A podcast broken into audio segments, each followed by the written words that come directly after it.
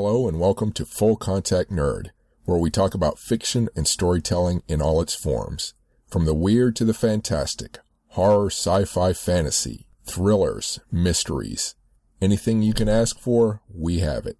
I'm Chris Alvarez and thank you for listening.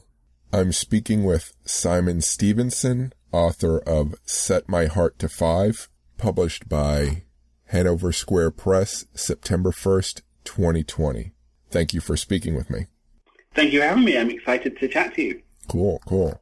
So first, I'm sure you have a lot of ideas running around in your head. Um, how did this particular one rise above the rest and get written and um, and uh, published? Yeah, that's, that's a very interesting question because I think we do all have that sort of, you know, endless roster of things that we think maybe I'll write this or maybe I'll write that. And I've been trying to write a novel for a very long time. It was I published about nine years before this one, which gives you a bit of an idea of how long I've been trying. Oh. Um, and uh, with with this one, um, it was one of the few times that it so rarely happens for me. But this one was, I can genuinely say that when the idea arrived, it kind of arrived sort of fully formed, and I kind of knew. I, I at least knew um, the character in the book, Jared, is a, a, a screenwriting android ultimately, hmm. and the idea that you know came to me was, was the screenwriting android. I think where that came from was two things. One was that I had been living in the Bay Area. I'd moved to the Bay Area kind of 18 months before, hmm. and it's a very it's a very sort of near future type place in some ways because of course it's you know an ordinary city the same as any other, hmm. but so many of the people that you meet and encounter are you know people that are working in in tech in some form or other or some startup and some of the some of the ideas that you hear people talk about you know, even just things that they're working on would sometimes take me aback in terms of how how futuristic they seemed. And I, I remember the first time they're, they're not in the Bay Area, but the first time I met someone from SpaceX who was I hadn't really heard of him, and it was like it was like a friend of a friend, and um, I asked him, you know, he was explaining what he did, and I said, "Oh, that's great. You know, I hope you, I hope you guys managed to launch a rocket sometime." And he said, "Oh, we've we've been launching a rocket every week for the past two years." You know, um, and so, so, so, so, that sort of sense of wow, the future's already here. Um, there was also an incident when I, I stayed in a hotel and uh, I forgot my toothpaste, and I called down for uh, to see if someone could bring up some toothpaste, and what they sent up was basically a little a little robot with the toothpaste. Um, uh, so, so that was part of it. And then the other part of it, the screenwriting part, my day job at that time, I was working for a an animation company who are well known for kind of essentially the emotion in, in the movies that they make. And so a lot of my day job was spent kind of thinking about that and how movies engender emotion and the ways they succeed and the ways they fail. And so I think kind of putting those things together, you know, brought me to a, a, a android who is trying to be a screenwriter. So let's uh, talk about the book itself. Can you tell me a little about the protagonist, the setting, the conflict? Absolutely, yeah. Well, so the book is set in, in 2054, and one of the reviews described it as a an all too human 2054, which I think is quite a good way of putting it. So um, it's not it's not a dystopia. It's not you know things haven't gone terribly wrong. They've just gone a bit wrong, and and kind of in a in a sort of human way. So two of the details about the world. One is that um, humans have now locked themselves out of the internet, and we did that by, uh, you know, when you forget the name of your, you forget your password, and then it sends it to your your old email account for recovery, and then but you've forgotten the password for your old email account, so it asks you your, you, you know, the name of your first pet and your favorite teacher, and so we're saying that on a critical day in 2037, enough humans forgot the not the name of their first pet and favorite teacher, and that kind of led to this panicked wave of forgetting, which which locks humans out of the internet, which of course has has terrible consequences these days. Um, and then um, the other sort of slightly more comical fact is that it's a world where Elon Musk has incinerated the moon, um, and it's important to say that uh, he did this in a hilarious prank. Uh, you, you know, he wasn't trying to do anything wrong. It was kind of, you know, like when he when he sent the Tesla Roadster into into space. You know, it was just that sort of prank, but it just it, it, he he didn't realize people weren't weren't going to like it. Um, so so so, that is that kind of 2054. Um, I've been calling it a mistopia, like M-I-S-S topia for the near miss rather than dystopia. Um, and then yeah, the book is written by Jared, who's an android. Um, and so one of the things about 2054 is we will have, at least in, in this world, we, we, we will have androids by then. I, I think we may well actually. Um, Jared's, uh, Jared's sort of um, makeup is that he um, he he's essentially a physical human body. Mm-hmm. So, so so he's he's you know manufactured from human DNA, and the only difference is that they've taken out the bit of in, in, in, the source code of his DNA. They've swapped out the bit of DNA that codes for consciousness with DNA, which essentially codes for say Windows 97. Um, and so that gives you a programmable Android. But as humans, we're of course going to be very um, you know, we're naturally suspicious and we're, and we're protective of the things that we feel are ours. So um, we're going to make the androids do all the jobs we don't want to do. So Jared's a dentist to that end. Um, but one of the um, one of the sort of main things that humans are going to be concerned about is really the only advantage we're going to have over artificial intelligence is emotion and feelings because, you know, of course, they can do everything calculation and language kind of based far better than us. So the idea then is that humans are, you know, yeah, don't let bots have any feelings. And Jared, of course, um, slowly begins to wonder if he might be feeling something. So the movie is kind of the story of Jared's emotional awakening, um, an emotional awakening which occurs. It's kind of provoked by seeing old movies. Um, the the idea is that uh, in the future, all the movies are you know big Marvel kind of extravaganzas about about killer robots, but there's still you know the small sort of repertory theatres still still show kind of old-fashioned movies, but of course by by 2054 we've all locked ourselves out of the internet, which led to this great, you know, a great crash, a kind of great data loss event, and that means that, you know, most of the movies from, you know, the last 50 years before that were lost, and, you know, the movies that survived were the movies that were stored on, on film hmm. uh, because they weren't stored di- digitally. And of course, the movies that survived because they were stored on film were, you know, mainly the movies that they had a lot of prints of. So um, that would be, you know, the big commercial hits. So, so, so, kind of one of the jokes in the book is that if you're, um, you know, if you're a cinephile today, you know, you love to go to, you know, the cinema and see an obscure French documentary from 1964 that's eight hours long and in black and white. Mm-hmm. And but if you're a, a cinephile in 2054, um, you're going to go and see things like Titanic. Um, but you're still going to come back and tell all your friends that you've seen this wonderful obscure art film that you know they won't appreciate because it's high art, um, and, and, and, and you're the cinephile and they're not. So um, so, so so yeah, Jared sort of you know learns his emotions for, for, for, from a very particular kind of movie, which is things like, um, say, The Shawshank Redemption, you know, you know, movies which, you know, have, have had a big impact on me. Um, and all that being so, eventually he, um, the, the Bureau of Robotics, who are the kind of the organization that are charged with sort of overseeing robots and making sure they don't feel, you know, eventually learn that Jared has been going to the movies, mm. and that's obviously a problem. Bots aren't allowed to go to the movies, so um, they sent him a notice to come in and be wiped or incinerated. Um, hmm. And as a sort of farewell gesture, Jared has one one human friend who's the sort of the person that kind of introduced him to the movies, um, and the friend shows him sort of one last movie, and for better or for worse, the movie that um, the friend shows Jared is Blade Runner. And obviously, if you're a uh, an, an Android, that that's going to, you know, I think as humans we love that movie, but if you're an Android, that's, you know, going to be a very profound experience in terms of, you know, representation and seeing yourself on the on the screen. So, so, so Blade Runner has this huge effect on Jared. He he thinks it's the greatest movie that's ever made, and he thinks that it's so moving when you you know. Um, Harrison Ford and Rutger Hauer wrestling uh, on on the rooftop, mm. and you know, the dying android makes his, his very famous speech. Mm-hmm. Um, Jared is so moved by that that he gets the idea that, look, if only, if only humans could see this movie, then they, they wouldn't want to, you know, how could you see this movie and then want to incinerate an android for having feelings? You know, if they saw this movie, they would understand. And of course, Jared's friend said, well, the problem here is um, humans have all seen this movie. This movie was really popular. Everyone's seen it already.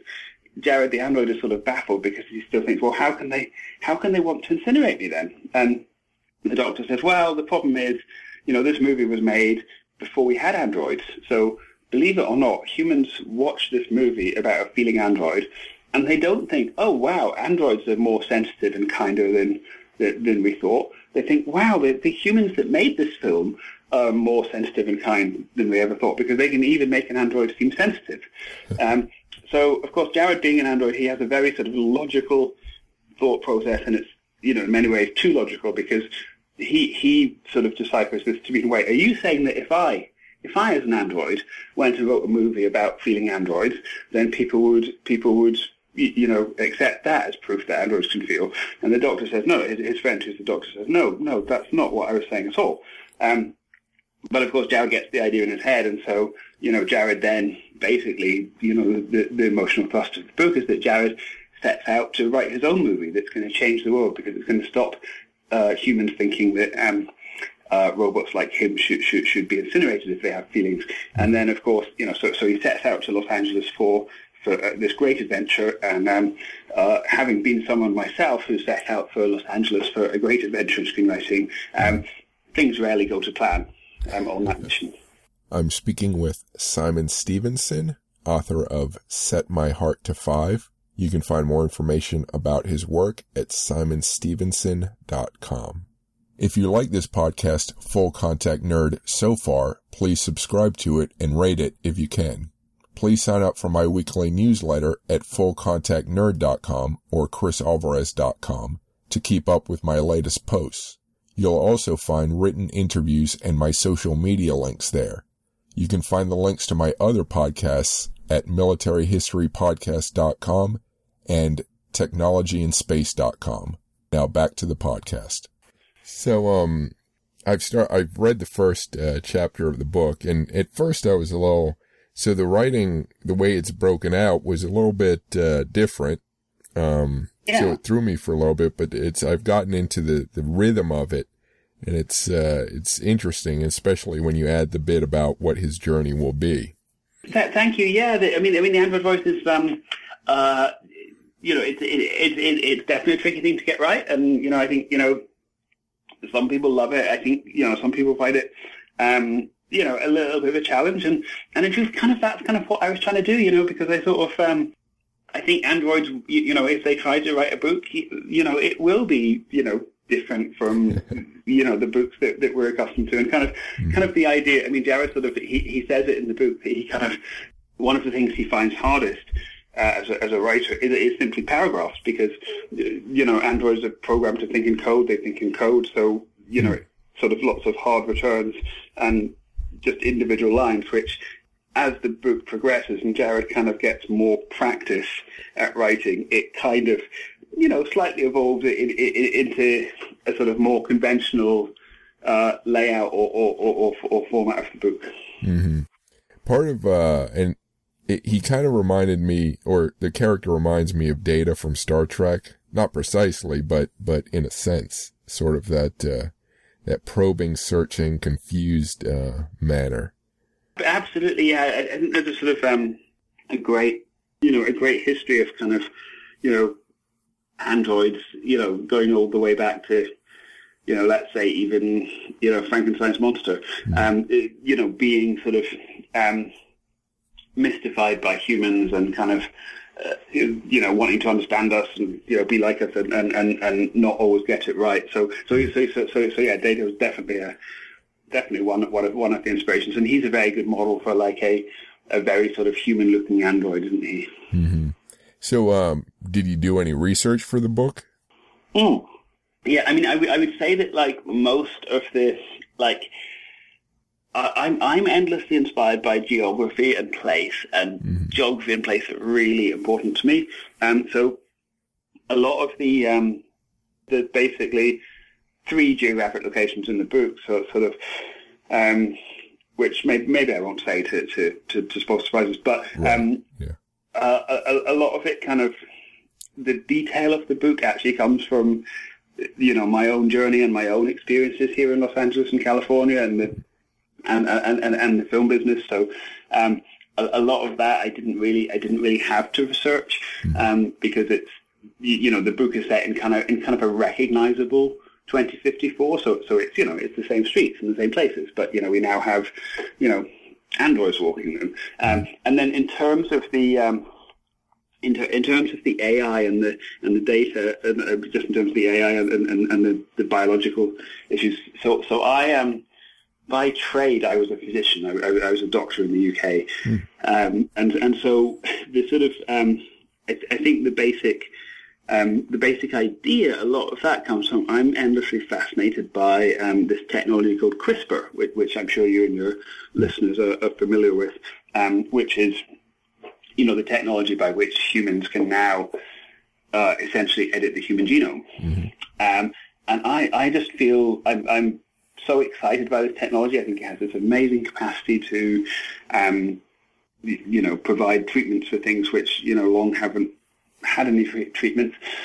Um, but I also feel that as a, as a society, the, the discussions that we're having just aren't really aren't really aware of where the technology is. So, so for instance, I um, I'm from Edinburgh in Scotland, mm-hmm. and uh, one of our famous um, one of, one of our famous inhabitants, ex-inhabitant, um, was Dolly the sheep, mm-hmm. um, who, if you remember, Dolly the sheep was the sheep that was cloned in 1997. Mm-hmm. Which is, is now 23 years ago. And if you think so, 23 years ago we were cloning sheep. Um, you know, we're now at a point where, you know, a few years ago I read in the paper that Barbra Streisand had cloned her pet dog after it died and it had cost her thirty thousand dollars. Um, so you know, I, I, think the notion of um, my understanding is that you know the the technology to clone a human is you know probably absolutely already there. And hopefully no one's doing it, but you know I would not be surprised if in some dark warehouse in some corner of the world, some uh, some, some experiment is, is, is already afoot. So hmm. um, I think in terms that's kind of where the, the idea of an android that's created by manipulating DNA mm. came from. It, it, it probably my own sort of medical background and interest. And then, but yeah, in terms of AI itself, I would have to confess that that's um, that's not sort of so heavily researched or accurate in the way that um, you know some some science fiction can be and and, and, and often is. Um, and I think you know really what I you know in terms of the hierarchy of things that I was, you know, wanting to write about, mm. you, you, know, I was sort of more concerned with, you know, exploring, you know, emotion and, you know, what a, what a non-human might think of us, you know, rather than, uh, you know, getting the kind of, you know, the precise details of, of how, how, an AI would, would function on a, on a, on a, you know, theoretical cognitive, cognitive level, if that makes sense. Mm-hmm. Yeah, I guess I think there's the term social science fiction. It sounds like it falls in that category. Um, oh, that's a good. I hadn't heard that term. That sounds that that sounds exactly great. I mean, I've also, I've, people have said that speculative fiction can be more ideas based and, and, and science fiction is supposed to be more accurate. I, I, I don't know if, if that's right, but, but mm-hmm. that was another another term I heard. But I do like social science fiction. That's I'm gonna maybe I'll start saying that. Yeah. I think I've come across it, you know, like Fahrenheit 451 and, and, uh, yeah, things like that. Yeah, no, that, that sounds ideal. That's, uh, I think that's a great term. I think I'm going to be updating my website when we get off the call. um, what are some of the things, uh, books, music, or shows that, uh, that generally inspire you or your creativity? Right, great, great question. I mean, I think the um, in, I mean, in some ways, this book is is itself kind of a um, it's kind of a love letter to the movies. So it's um, it's really you know hugely inspired by by film in general, and perhaps specifically by you know the kind of movies that I grew up seeing, the, the kind of movies that I grew up seeing because you know, I, I, grew up in, I was born in 1978 and, and I grew up in Scotland. So, you know, in, let's say I was 15 in 1993, and I think we probably all have, you know, some of our most formative experiences in those in, in, in those teenage years. Mm. Um, 1993 in, in movies was things like, yeah, things like Forrest Gump and The Shawshank Redemption. So, you know, these were um, these were studio movies, right? So, so, so, so, so they certainly, you know, were were commercial products, um, but yet they always had you, you, know, to my viewing, they had these, you know, massive amounts of heart. And sure, they, you know, they didn't get everything right. And with hindsight, you know, some of them can be problematic.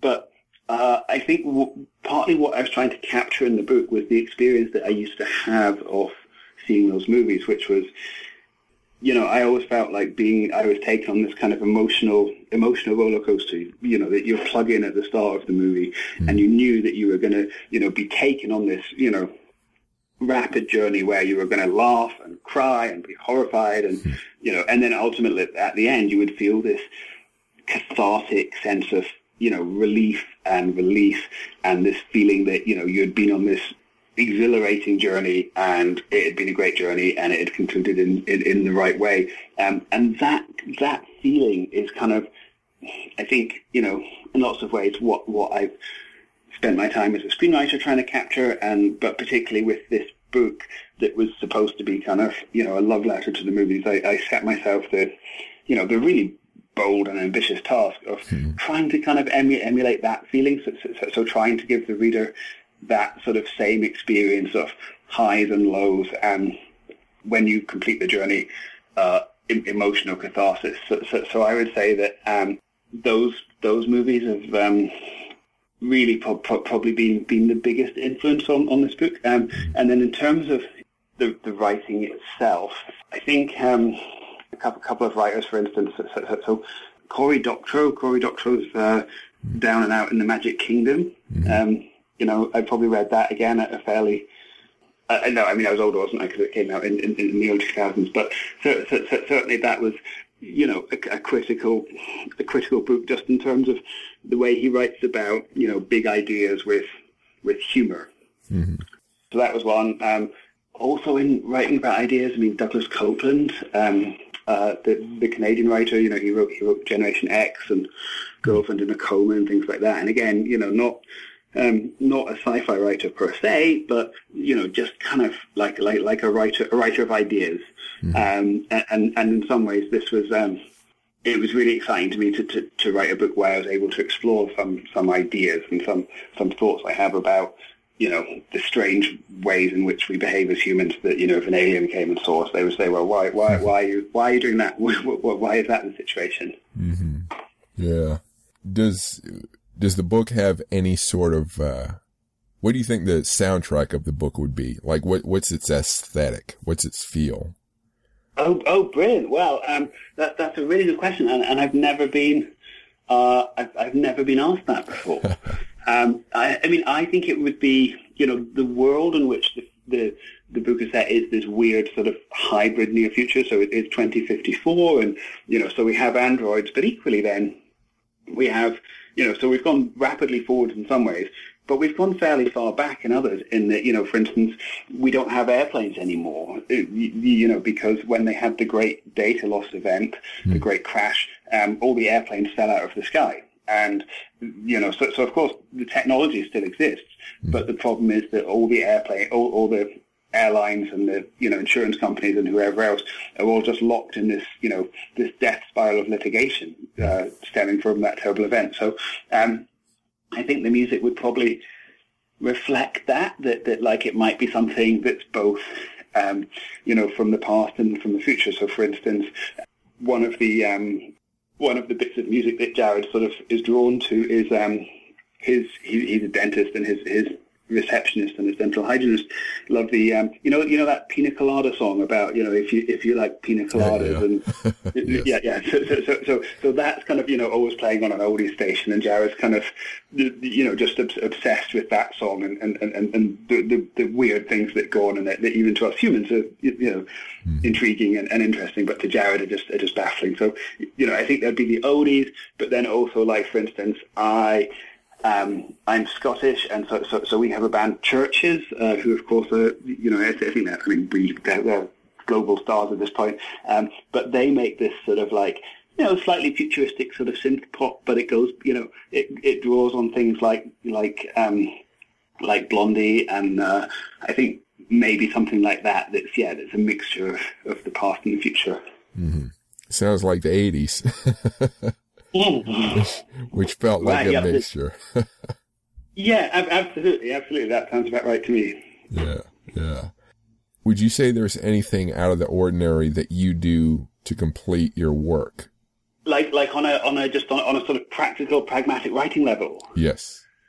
Um, yeah, a good question. I mean, no, I mean, I think, um, you know, I've been, you know, a full-time writer for, you know, eight or nine years now on the, you know, on the screenwriting side. And, you know, before that, I'd, I'd written a book and, and I'd always written. And I think, unfortunately, no, I, th- I think that, you know, all that I've learned is it's just about showing up at your desk every day. And I wish I had some magic, uh, um, sort of some magic method or protocol or hack, but uh, um, you know, even you know, even on the bad days, I think you know I've learned that you know what comes out is just directly proportional to, to the hours to, to the hours put in. So for me, it's kind of it is all that advice that you know you always read about. You know, just routine and you know trying to write. You know, I, I don't have a set word count every day, but I certainly you know set myself goals and things like that. And um, yeah, I, I, I think just uh, just coffee and time on the chair. unfortunately, is, uh,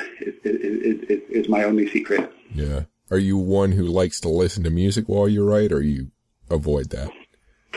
Yeah, it's I, I. It has to be very specific, so I do like it, but I sort of like acoustic music with few lyrics tends to be my, my jam when I'm writing because if I'm if I'm listening to something that has a lot of lyrics, you know, I'll find those lyrics mystically appearing on the page that, that, that, that, that I'm writing if there's a problem. My I, I mean I've worked out over the years that, you know, my best thing is like I'm not I'm not someone who loves complete isolation. Um, but equally, you know, too much noise is, is makes it very difficult for me to write. So um, it turns out that you know technology is actually my friend here because the invention of the noise cancelling headphones has just been an absolute game changer. So you know, whereas you know my friends used to always say, "Oh, you can write anywhere. Why don't you write in the coffee shop?" And you know, I would always think, "Well, that sounds great," but you know, you go there and then someone next to you starts taking a phone call, and someone else is you know doing an MLM scheme, you, you know, and there's just there's just too much going on. But um, mm-hmm.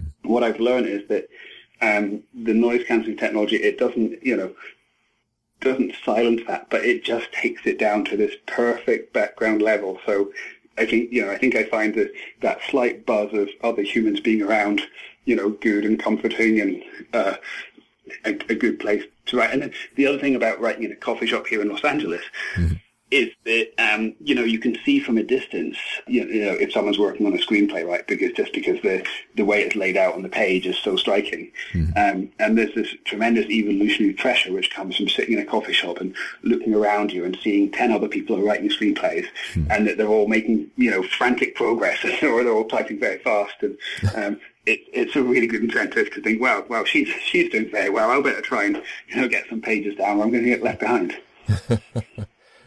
So since you've been at this for eight, you said eight or nine years, um, yeah. How has your approach to writing changed over that time, or has it? Yeah, I mean that's a good question. I think um, I think one thing is one thing that's probably good in terms of because for most of that time it, has been screenwriting, right? That that's been that's been my job, and I think mm-hmm. I think the one thing that screenwriting is is good at is it certainly certainly stops you being precious, you, you know, because you don't survive very long if you're if, if, if you're precious about you know if you're too precious about your work. Mm. Um, and I think it sort of it engenders this sense that um, it is a process. So like all your you know all this, if, if you get the job to write a script for a, a studio or something, mm-hmm. you know, your contract by definition will have, you know, three steps in it or four steps in it, which, you know, is essentially three or four drafts. So, you know, the assumption is that, you know, the first draft is never going to be, is never going to be perfect. Mm-hmm. Um, and I actually found that, you know, quite liberating because I think as writers sometimes, you know, we have this idea that, you know, we're supposed to be these, you know, untouchable geniuses that, you know, deliver these, you know, completed manuscripts that are word perfect and, and nobody nobody can have any thoughts on or, or change a word in.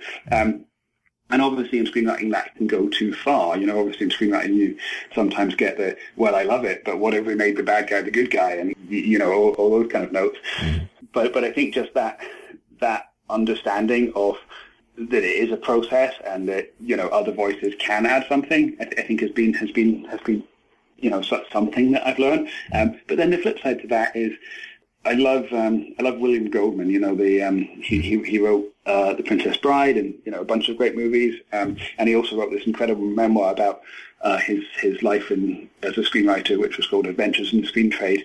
And uh, it you know begins with the immortal line, "Nobody knows anything." Um, which is, I think, you know, absolutely true, particularly when it comes to, you know, you know people's people's work. So um, I think one thing that I've learned is, you know, to certainly listen to feedback, but at the same time, if there's something that, you know, I'm certain about, and you know, I'm sure that, you know, this this is a great idea, and it's just I've not executed it well enough yet, or I've just, you know, it needs to be polished, or it needs to. Um, so, you know, I think I, I, I guess it's always a balance. It is, is that I've learned. I, I think I've genuinely learned both to listen, um, but also, you know, when not to listen. Mm-hmm. I'm speaking with Simon Stephenson, author of Set My Heart to Five. You can find more information about his work at simonstephenson.com. If you like this podcast, Full Contact Nerd, so far, please subscribe to it and rate it if you can.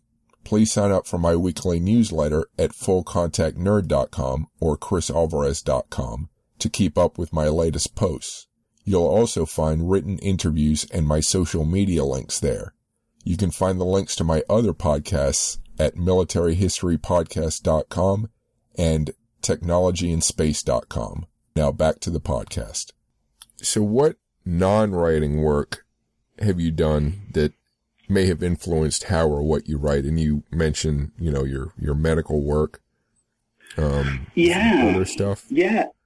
It, it, it's a great question. I mean, I, I think it all goes into, I think all life experience kind of goes into this this melting pot of, you know, your your, your mind, and when and when you're trying to tell stories, you know, you, you tend to pick sort of elements out of it. So, and certainly I can see that in this book. So, you know, Jared's a dentist and I was a doctor and, you know, so there's obviously, you know, there's a bit of overlap there and, you know, maybe some of, some of Jared's frustrations that he ultimately begins to feel with dentistry once he starts to feel, you know, those are, you know, similar frustrations to maybe some of the ones that I had about medicine. Hmm. Um, and then, but for instance, so when I was, uh, as I say, I'm from Scotland, when, when I was my early, when I was in my early 20s, I came to the United States for the first time, and I spent a summer as a um, as a dishwasher in a, a, restaurant on the Outer Banks of North Carolina. Hmm. Um, and in the book, Jared at one point gets a job as a dishwasher in a restaurant, and kind of all of that is, you know, pretty much directly drawn from my experience of working in that restaurant kitchen. Um, and I, you know, that's great because you know it was at this point 20 years ago, and I didn't. I suppose I'd never really, you know, thought about writing it, and I certainly at the time it wasn't, you know, it wasn't research for anything. Um, but but I think that's a sort of great example of how you know lived experience is just always so fantastically useful. And you know, even if you don't write about it at the time, maybe you're going to write about it um, 20 years later. Mm-hmm so I know your bio mentions that you've worked for a major company. It's I'm not you didn't name it, so I'm not going to name it. So I'm just curious if you'd like to talk about that work or or not. Yeah, absolutely sure. So um, uh, I mean, I, I, think in fairness, like I'm, I think I'm, you know, I, I think I'm not supposed to mention it. However, in fairness, it is actually um, it's it's on. I noticed that it's actually on, on the cover of the of the hardback book, so uh, there's probably no harm. The, the, the company I work for was Pixar. Mm. Um, I can't say much about it because the uh, the project they worked on, you know, hasn't hasn't entered the world yet, and they're they're very you know rightly sort of very protective. And I think it goes back to you know the company was set up by Steve Jobs, and so you know you actually in the same way that Apple are sort of very, you know, you never know when the new iPhone's coming out until the announcement, right? And, and Pixar take a kind of a kind of similar approach. Um, uh, I mean, I guess, I guess what I can say is that it's you know it's one of the dream jobs in screenwriting. You know, I'm their I'm their huge fan, and you know, working walking through those gates even you, you know was was a thrill every day, and that's before you know you know you get the chance to, to to to work with them. And certainly, you know, I think there's no secret that you know, their process is one of iteration. You, you know, they always say that um, the reason why they, they make good films is because, you know, along the way they've kind of explored every avenue and made every bad version of that film to get to the perfect one. And I think that was, you know, that was a really good lesson for me. Again, just going back to, you know, that, well, well if, if these guys, you know, feel that way, then, you know, I should, I, I, I should feel that way too.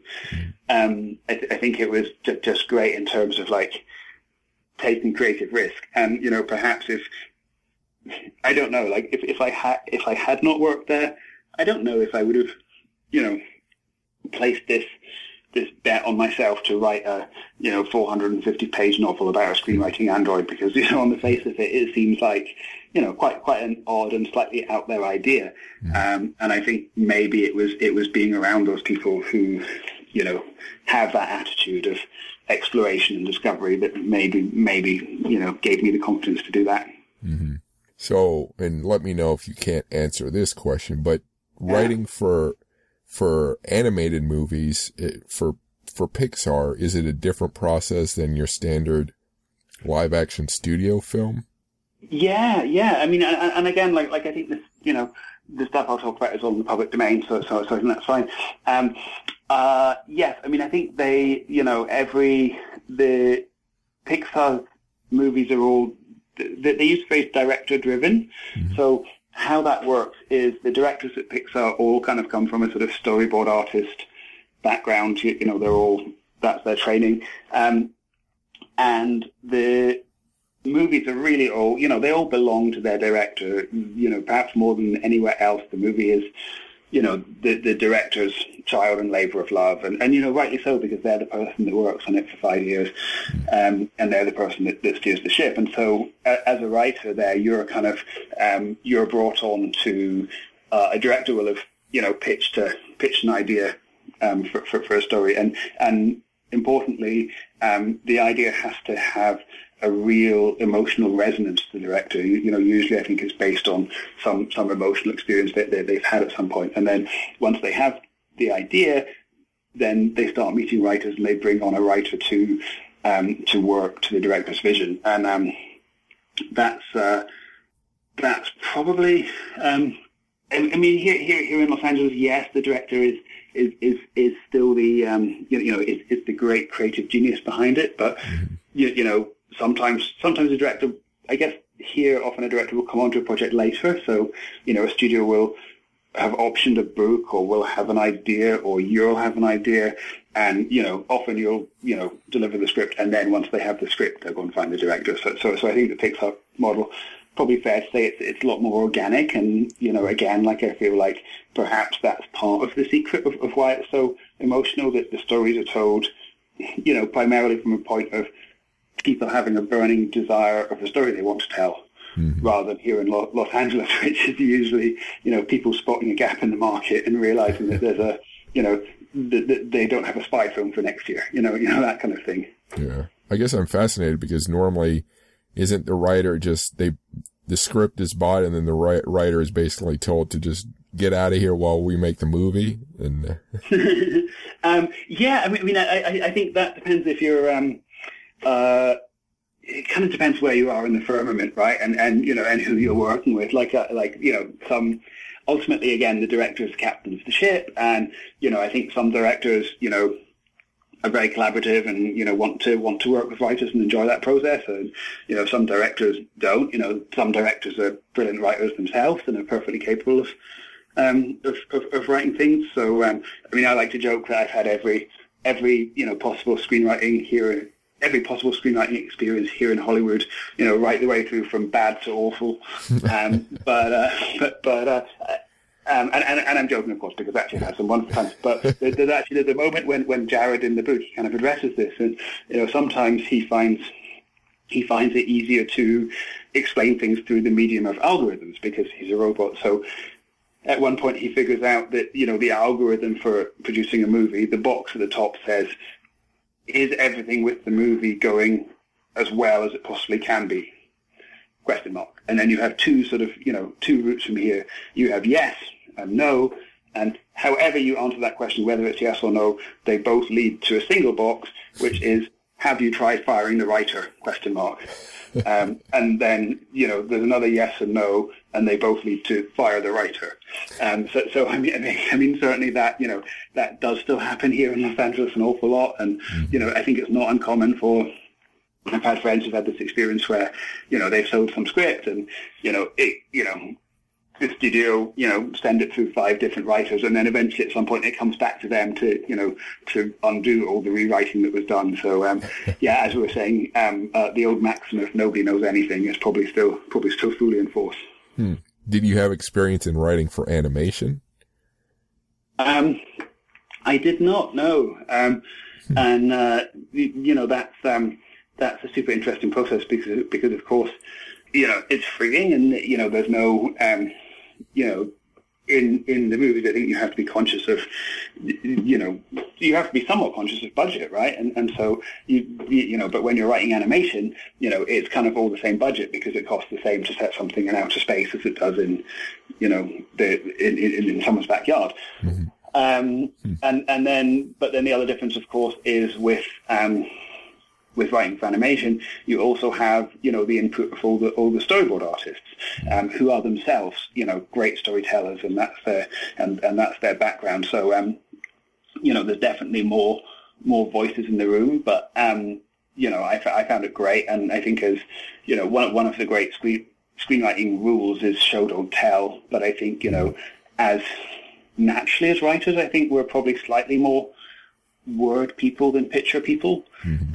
Um, so uh, I think that you know having those storyboard artists is brilliant because they are just you know they're such fantastic st- visual storytellers. Mm-hmm. Um, so, so, so yeah, that was my that was my first my first experience in, in, in the world of animation, but I really enjoyed it. I would I would definitely do it again. So when you so writing for animation, do you have voices in mind? You know, because you know they add voice actors to the animation, or is yeah. It, I mean, generally, I tend to, whenever I write anything, I try to, um, I try to not have actors in mind because what I always find is that, you know, if you do that, then you kind of end up with kind of the version of the, you know the person that the actor always plays. Mm. Like there's a British actor called Bill Nighy, and you know you know him from things like Love Actually, where he's the where's the, he's the old rocker guy, mm. um, and uh, you know and he's a brilliant actor. You, you, know he's one of our you know one of our leading actors. You know for many decades now. Um, but I increasingly think that like I, I suspect that writers now at this point when they're writing a script, they might not even make up a character name. They might just you know, put in old Bill Nighy enters because they just always have the poor guy doing kind of kind of the same thing. Um, so I think that um, I, I try and really consciously not have those thoughts in mind um, in terms of the animation process. Um, I think that, and I know that, and again, it's not a secret that you know what they do at Pixar is um, they'll do what's called scratch recording.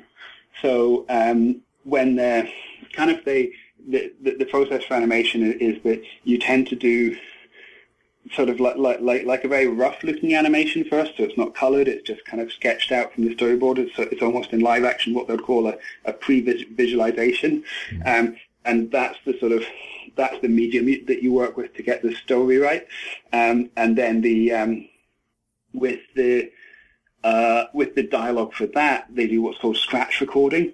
So that will tend to be not people, you know, not famous actors certainly, and you know, rarely the people that are going to be the final voice from the movie, but it's just someone, you know, so so it's someone playing that part until you know you bring in, you know, whoever they bring in, for, for, you know, Tom Hanks or whoever for the for the main role. Mm-hmm. So let's. uh I'll get back to um set my heart to five. Did you overwrite it and have to cut out parts? Was there much you had to edit? Um, it's, it's a great question. Um, with this one, actually, no. I mean, I tend to be, I think everyone's process is different. I tend to edit fairly heavily as I go. Mm-hmm. Um, so I think I certainly, you know, I'm, I'm sure that in the process, mm-hmm. you know, just in terms of sheer numbers of words typed, um, I, I, it probably would be equivalent to you know a massive editing job, but at the same time, it meant that when I got to the end of the manuscript, um, like of course I you know had many more passes on it, but there wasn't ever like a you know this twenty thousand word hmm. chunk is going you know, and partly also I think you know because it's um because it's uh, in some ways a quest and a journey story. Um, I think you know, so, so, sort of ahead of time, you can you, you can you can slightly know, you know, what you're going to need to tell that story. So in some ways, I, I think maybe the biggest work was just on the voice actually. So, you know, as you've read, you know, there's lots of, you know, lots of jokes and one-liners along the way. And, mm-hmm. you know, part of, you know, part of Jared's thing is, you know, we're kind of supposed to find androids a little bit irritating. Mm-hmm. Um, so trying to sort of convey that in a way that's, you mm-hmm. know, you're aware of it being irritating, but you find it funny rather than it just being irritating. Yeah. um, so, so, so that that was probably the most work in terms of, you know, I'd sit there in the coffee shop, kind of, you know, reading it out loud to myself under my breath, and you know, mm. getting lots of funny looks along the way. Um, oh, no, and then other people are like, hmm, maybe I should be doing the same thing, and then everyone's doing it. absolutely, absolutely, yeah. Maybe uh, maybe I've given them the evolutionary pressure this time. so, considering the way the, the phrases or the paragraphs are laid out on the page, did you have to, I haven't noticed if there's any, um, lyrical or poetic, uh, what's the word I'm looking for, pattern to it. Did, was there anything like that as you were writing this that you had to be aware of or maintained? Um, uh, I, I, mean, I mean, I think the main thing is kind of that gradual transition from, you know, Jared really speaking almost entirely in lines of code to like beginning to kind of um, you know it to be more flowing, and then also kind of as his you know as his feelings develop, he begins to understand things like you know, metaphor and pun, although of course he, again, like he, he tends to not necessarily get them right. Like he thinks puns are much funnier than they are. So, you know, that's kind of a, that's kind of a recurring motive. And then structurally, may, maybe the one sort of unusual thing that happens is some sections of the book are written in screenplay format, uh, like they're laid out like a screenplay. Um, and the idea for that is that is two things. There's one, of course, is you know Jared's writing a, a screenplay, so lots of the book is about screenwriting, and it felt to me like if you're going to tell a story that screenwriting is such an important part of, you know, it makes sense to kind of, you know, have a bit of that and, and show the journey he's on that way. Um, but then the other thing is that I, and I kind of stumbled upon this in truth, um, I found it a very freeing thing because if you're the book's are written apart from these sections, the book's written in the first person. So, you know, of course, if you have a first person narrator, they can they can tell you how they're feeling at any point. Um, but I think there's something sometimes, and that can be very powerful. But I think sometimes there's a different kind of power, and perhaps a bigger power in simply just witnessing something ourselves as an audience. Mm. So perhaps some of the emotional be written in, in screenplay format, so we take the camera kind of outside of, you know, directly in there and process it over here in the corner of the room and watch the watch the scene unfold. Of course, those scenes are still are still written by Jared because it's Jared's book, so, so they're all still, you know, kind of seen through his prism. But it just it's a kind of a technique that I think let me feel a bit more for him. Mm-hmm. Have you um since you mentioned the coding part a couple times, have you ever gone yeah. enjoyed the pain of, of actually coding? I, I have not, and you, you know my my full admiration to you know anybody that has and that can because you know they make they make our world run, don't they? And and it's funny, like I haven't. Uh, it's only been actually since the book came out that I've been thinking, well, maybe I should, you know, investigate that. And you know, I've had a couple of a couple of preliminary conversations with, you know, friends who you know have been to boot camps and things like that. But in all honesty, I am. Um, I mean, I struggle, you know, making Squarespace work by website, so I don't know if I would last very long. oh man. Um, so I'll ask a bit of a whimsical question now. Um, sure. When you were younger, was there any power technology or fictional setting that uh, you yearned for or wanted to be part of? Oh wow, what a great question. Um, I think again, going, just going to the, I think so much often just stems from you know the simple chronology of, of, of when you grew up, and you know, so, so, so, in that kind of late '80s, early '90s time, late '80s really actually, um, I think our you know whole generation's collective view of the future mm. was just forever shaped by the Back to the Future movies. Mm.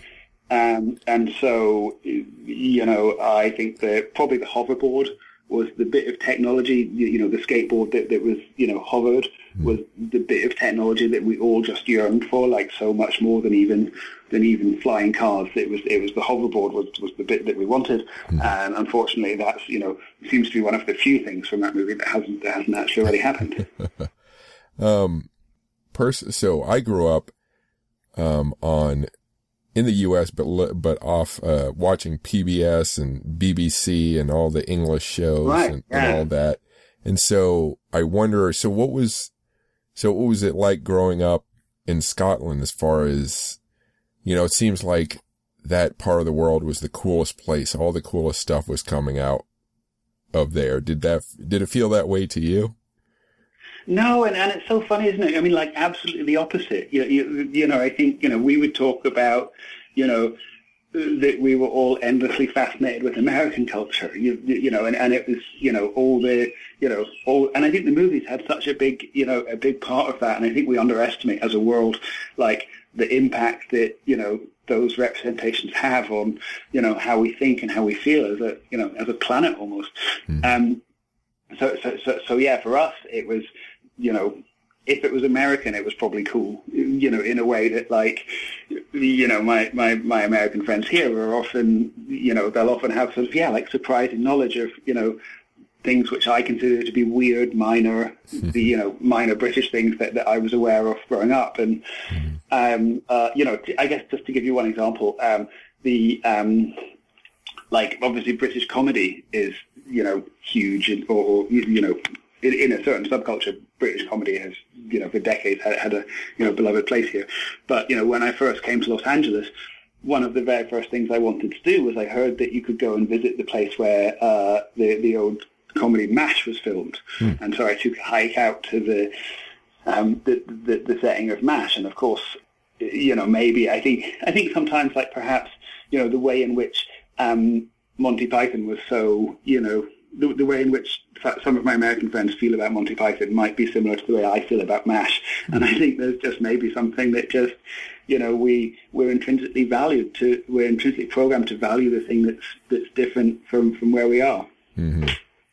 Benny Hill was one that I really enjoyed. Great, great. Some some good physical comedy there, absolutely. Yeah. And and that's funny, isn't it? Because like we sort of, um, you, you know, I think, um, you know, as you know, as screenwriters and you know, as as anyone, you know, humor, you know, it, I, th- I think it evolves all the time, and I think you, you know we spend so much time trying to do clever, you, you know, clever abstract wordplay or something, but you know, someone someone pulling a chair away and someone someone falling down is still the thing that you know we we often find you know that's the laugh out loud funny stuff. Yeah. I know some of some of Benny Hill's uh, humor wouldn't pass muster nowadays, but I was always amazed at how much how much he could write, how many, you know, lyrical things he could write, like just endlessly, all these word plays that he had.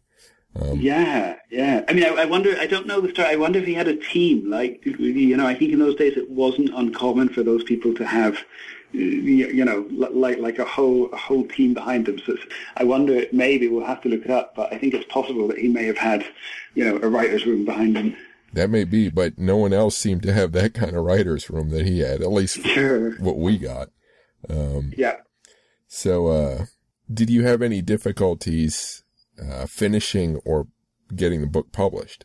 No, I mean, I had I had a, a little bit of a hiccup because my mum got sick uh, right when I was finishing it, and so there was probably, you know, uh, like, uh, you know, we I, I lost you know probably a bit of time there. Um, so it, the book sat on my sat on my hard drive for quite a long time.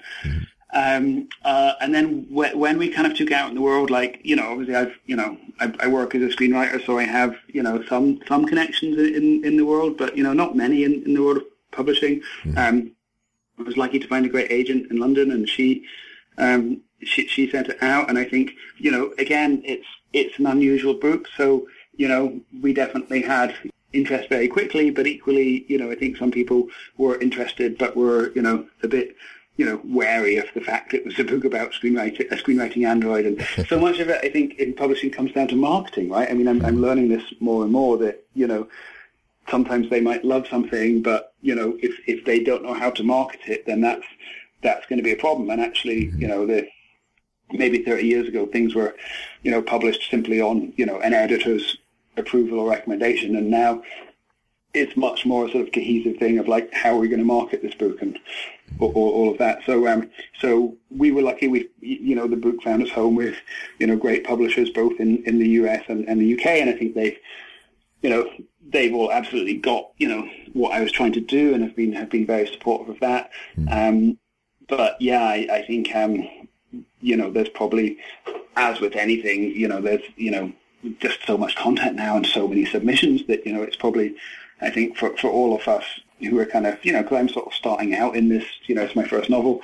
Um, I think you know it always takes a bit of luck to, to find the right people that are going to support you, and I was lucky to find them. Mm-hmm. Um, I've actually known a couple writers who, who got good contracts, but the complaint was that the um, as as first time writers, they had to do their own marketing. That the the publisher didn't do a whole lot for them. They kind of threw them out into the wild and said, "Get yourself popular."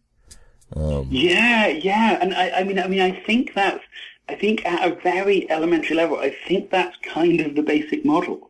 Is, is, I, is I've had this explained to me that because, you know, so many books get published. So, for instance, in Britain last week, there were 600 new hardback books published. Mm-hmm. Um, and that's partly books that were delayed from the spring because of the pandemic, and partly it's because, you know, September is when they publish, you know, lots of the big books for the run up to, to the holidays. Mm-hmm. Um, but, you know, yeah, the idea of how how anyone can expect to be, you know, heard or found, you know, if you don't already have some sort of following, it's it's a you know incredible challenge. And I think, um, you know, you know, as it's been explained to me, is you know, publishing a book is, is expensive for the publishers, but it's not like making a movie is for the studios. You know, it's not hundreds of millions of dollars. Um, so, you know, the idea is that you know you kind of spread your bet, right? So, so, so, so you publish you know, several books, and then you wait and see which one is the one that's kind of gathering steam, and that's the one that you then put the weight of your, you know, your limited marketing and advertising budget behind. So, so yeah, I, I think your friend's probably, you know, pro- are probably absolutely right that that is the that is the experience.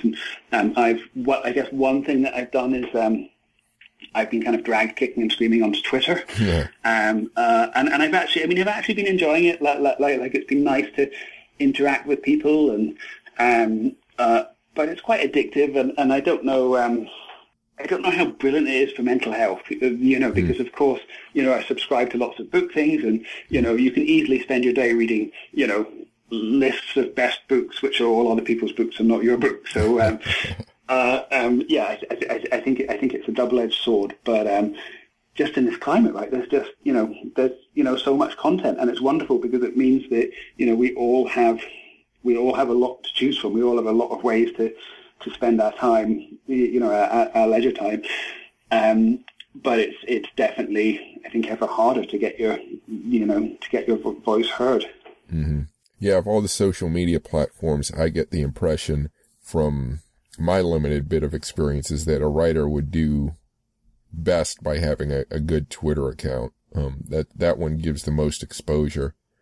Um, I, I, great, yeah. That, I mean, I mean, I mean, that sounds right to me. And I think, you know, theoretically, it's the one that should play to our natural strengths because it's words, right? Mm-hmm. Um, uh, and, and equally, I've heard, you know, I, I've heard that Instagram is actually the one that's most challenging for you, you know for mental health. Like, like that's been shown that um, because I think the thing about Twitter and Facebook is that you know people will fairly frequently post on those things, you know, that they're having a bad day or you know their job just fell through or you know something else. Whereas Instagram is, of course, you know, image based and it, and it's mainly just you know people's you know happiest moments and achievements. And I think if we were you know from another planet and we wanted to make we wanted to design a system for humans to feel, you know, not good enough and inadequate and unhappy, um, you know, we might design a stream of, you know, everyone you you know celebrating their greatest moments whilst you know you're you're sit, sitting at home on your couch scrolling through them. Um, you, you, know that might be what that system would look like. I think. Yeah. Um. So, what's your next or or current writing project? Great. Yeah. Well, so, so currently, um, I'm actually writing the screenplay for, for this book. Hmm. Um, so so we had some some great excitement in that um, uh, the director Edgar Wright liked the book, and so I've been writing the, the screenplay for him with the hope that it will be uh, a movie by him someday. So, what do you think of the uh, the the source material you're working from? it, it's promising but flawed. Um, um, no, just, no, it, it's actually quite funny because I've actually found it. Um, I think when I've adapted things in the past, you know, when I've adapted other books for, you know, a, a studio or production company or something, I think I'm always so respectful of the writer, you know, and I'm trying to square the circle of like, you know, get to the bottom of the writer's vision and, you know, staying true to the text whilst also, you know, inevitably there's, you know, things you have to change to, to, to, to make it fit on the screen. Mm. Um, and I've always been sort of, you know, so, so cautious about that, whereas, you know, the fact that it's my own book, I think I feel much freer to say, oh, we can change that. That's fine. That doesn't matter. You know, that will, let's just make the best possible screen version of this. And I think also there's been this brilliant, like, um, letting go thing that the the book was my version of the story. You know, I've I've I've told that story and I've had my chance to tell that story, and I'm thrilled that you know it's out there and pe- people are reading it. Um, and then you know, in this case, I think you know, Edgar is such an amazing storyteller and such an amazing director that you know. I'm as thrilled as anyone to see, you know, his version of it, and I just want to, you know, do whatever I can to, to support that. Mm-hmm. With the, can you say if it's going to be animated or live action? Uh, yeah, it's live action. I can definitely say that. Yeah. Hmm. Okay. Interesting. But you haven't you haven't decided what actors you want in or actresses you want in the various no, right? yeah, no, that's that that's that that's well above my pay grade, unfortunately. oh, actually, fortunately, um, you know, I think um, you know, I think Edgar's movies are just always so brilliant in every capacity, and they're also you know always like exquisitely cast. So hmm. yeah, I, I, haven't had a, a conversation with him about it at all, but you know, I would be very excited to hear who he has in mind. Yeah, yeah. So um, where can uh, where can people find you online?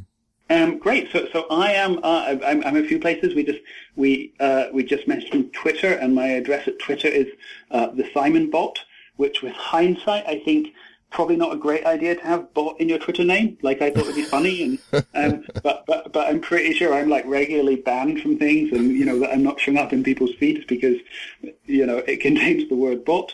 Um, so, so so if you can find me at the Simon Bot, um, uh, and then my website is uh, um, you can get two ways. You can either do simonstephenson.com or you can just go to setmyheart5.com, but they both go to the same place because that bit on Squarespace I, I was able to work. That was one of the simpler things. Now, you can change your Twitter name. Um, is there a reason? Uh, uh well, I mean, I, that uh, I guess my question is, if you are worried about that, would you change your name, or are you just kind of you're married to to what you have? Uh, yeah, no, I, I mean, I, w- I would change it. I mean, I think I think the truth is, is that I don't quite know. Like, you know, I, I only have I have sort of, you know, I, I'm I'm new to it, so I have about 500 followers right now, mm-hmm. um, and uh, I, I I don't know, you know, if I'm just you know, not getting much interaction. I mean, I get some interaction, but I don't know if I'm not getting so much interaction simply because I have, you know, only 500 followers, or you know, if it's to do with the if, if it's to do with the bot thing. So um, so so I think I think I'll, I'll I'll give it a little while and, and see what happens. But you're absolutely right that yeah, I'd forgotten that that you can just change that, can't you? So uh, yeah. So yeah. I can change it. The, the Simon is not a bot. I wonder if that would help. that would be that would, that's a funny one. um, uh, and I don't think you'd lose any. I mean, it doesn't. Your followers don't disengage just because they see a different name. I mean, they might, but uh, they'll still be linked sure. to, I guess. Yeah, I mean, it's, it's, and it's like phone numbers, isn't it? It's like no one's actually typing out my, you know, my Twitter name at the moment, just as we don't remember phone numbers anymore. It doesn't really matter, right? It's just, you know, you click on my, you click on my grinning face on your Twitter, and that's that, that that's how it is. Yeah, yeah. Um. Okay. Cool. Well, um, that's all the questions I have. Do you have any final thoughts or words? Uh, no, I just want to say thank you for having me. I've, I've really enjoyed chatting today. Brilliant. Yeah, me too. Thank you very much. I appreciate it. Thank you for listening. If you like this podcast, Full Contact Nerd, please subscribe and rate it if you can. If you want more fiction and fiction studies ranging from ancient mythology to modern day sci-fi, fantasy, and horror, please sign up for my weekly newsletter at fullcontactnerd.com or chrisalvarez.com to keep up with my latest posts. On my webpage, you'll also find written interviews and links to my social media accounts on YouTube, Twitter, Instagram, and Facebook. I also discuss art, acting, comic books, gaming, and much more. Thanks again and keep imagining the past, the present, and the future.